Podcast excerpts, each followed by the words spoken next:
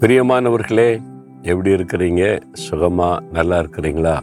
சந்தோஷமா இருக்கிறீங்களா? அதுதான் ஆண்டோடைய விருப்பம். நல்லா இருக்குங்க சுகமா இருக்கீங்க அப்படின்றத விட சந்தோஷமா இருக்கிறேன். இயேசு என்னை சந்தோஷமா வச்சிருக்கிறார். அதுதான் ஆண்டவர் கொடுக்கிற மிகப்பெரிய ஆசீர்வாதம். ஆண்டவர் இயேசுன்னு எப்பவுமே சந்தோஷமா இருக்கன்னு விரும்புகிறார்.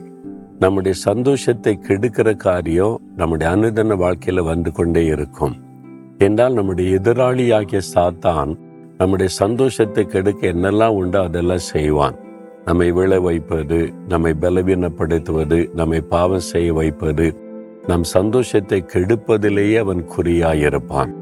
ஆனா ஆண்டவுடைய வார்த்தை என்ன சொல்ல தெரியுமா? நூற்றி நாற்பத்தி ஐந்தாம் சங்கீதம் பதினாலாம் வசனத்துல கர்த்தர் விழுகிற யாவரையும் தாங்கி மடங்கடிக்கப்பட்ட யாவரையும் தூக்கி விடுகிறார்.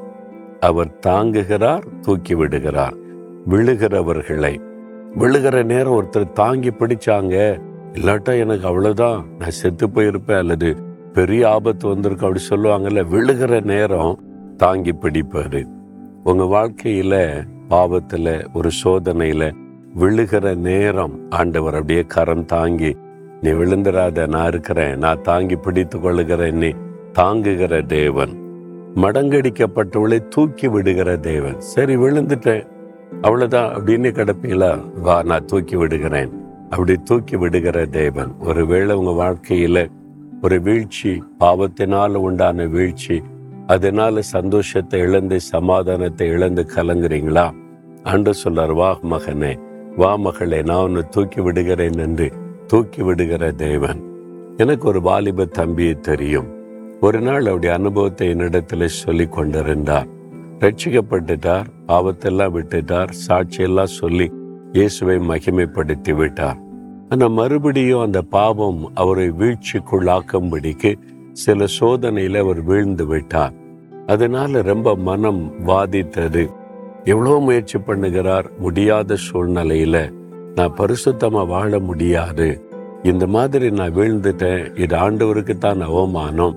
அதனால நான் எழுந்தாலும் திரும்ப திரும்ப விழுந்துக்கிட்டே இருந்தா இந்த உலகம் பாவம் நிறைந்ததா இருக்குது. இந்த உலகத்துல பரிசுத்தமா வாழ முடியாது. இதை விட நான் மறிச்சிட்டா நல்லதுன்னு சொல்லி ஆண்டவரே என்னை பரிசுத்தப்படுத்தி எடுத்துக்கொள்ளும் அப்படின்னு ஜெபித்தாராம். ஏன் தெரியுமா? பரிசுத்தமாய் வாழ முடியல வீழ்ச்சி ஏற்படுது. அதை விட தேவன் என்னை பரிசுத்தப்படுத்தி என்னை எடுத்துக்கொள்ளட்டும். இந்த உலகத்துல நான் பரிசுத்தமா வாழ முடியாதுன்னு சொல்லி அப்ப ஆண்டவர் அவரை சந்தித்தார். தன்னுடைய பரிசுத்தாவின் வல்லமையினால் அபிஷேகம் பண்ணி நான் உன்னை எடுக்க மாட்டேன் நான் உன்னை தாங்கி நடத்துவேன். எழும்பு என் கையை பிடித்து கொண்ட நட. என் ஆவியானவர் உன்னை பலப்படுத்தி நடத்துவார் நீ உற்சாகப்படுத்தி அதன் பிறகு சொன்னார் என் வாழ்க்கையில வெற்றி. ஒரு வெற்றியான வாழ்க்கை ஆவியானவர் எனக்கு கொடுத்தார். நான் நினைச்சேன் பரிசுத்தமா வாழ முடியாதுங்க வீழ்ச்சி தான் அதோட பரலோகத்துக்கு போயிடலான்னு நினைச்சேன். அந்த ஆண்டவர் தன்னுடைய பரிசுத்தாவின் வல்லமையை எனக்கு கொடுத்து நீயும் ஜெயிக்க முடியும் வெற்றியோடு வாழ முடியும்னு சொல்லி கரம்பிடித்து நடத்துகிறார். அந்த ஆண்டவர் தான் சொல்லுகிறார் என் மகனே என் மகளே நான் உன்னை தாங்குவேன். நீ விழுந்துற மாதிரி இருக்கியா தாங்குவேன். நான் உன்னை தூக்கி எடுப்பேன். நீ பயப்படாம கையை கொடு என்று சொல்லுகிறா ஆண்டோட பார்த்து சொல்லுங்க. என்னால முடியல. என்னால ஜெயிக்க முடியல. என்னால நான் எழும்ப முடியல. எனக்கு உதவி செய்யுங்கன்னு கேளுங்க. கரத்தை கையில கொடுங்க போதும். அவர் உங்களை தூக்கி எடுப்பார்.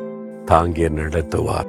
தகப்பனே என் கரத்தை உம்முடைய கரத்தில் ஒப்பு கொடுக்கிறேன் நீங்க என்னை தாங்கி தூக்கி எடுத்து வெற்றியின் பாதையில நீங்க என்னை வழிநடத்துகிற தேவன் என்பதை விசுவாசித்து உம்முடைய கரத்தில் மறுபடியும் என் கரத்தை ஒப்பு கொடுக்கிறேன் இயேசுவின் நாமத்தில் ஜெபிக்கிறேன் பிதாவே. ஆமேன் ஆமேன்.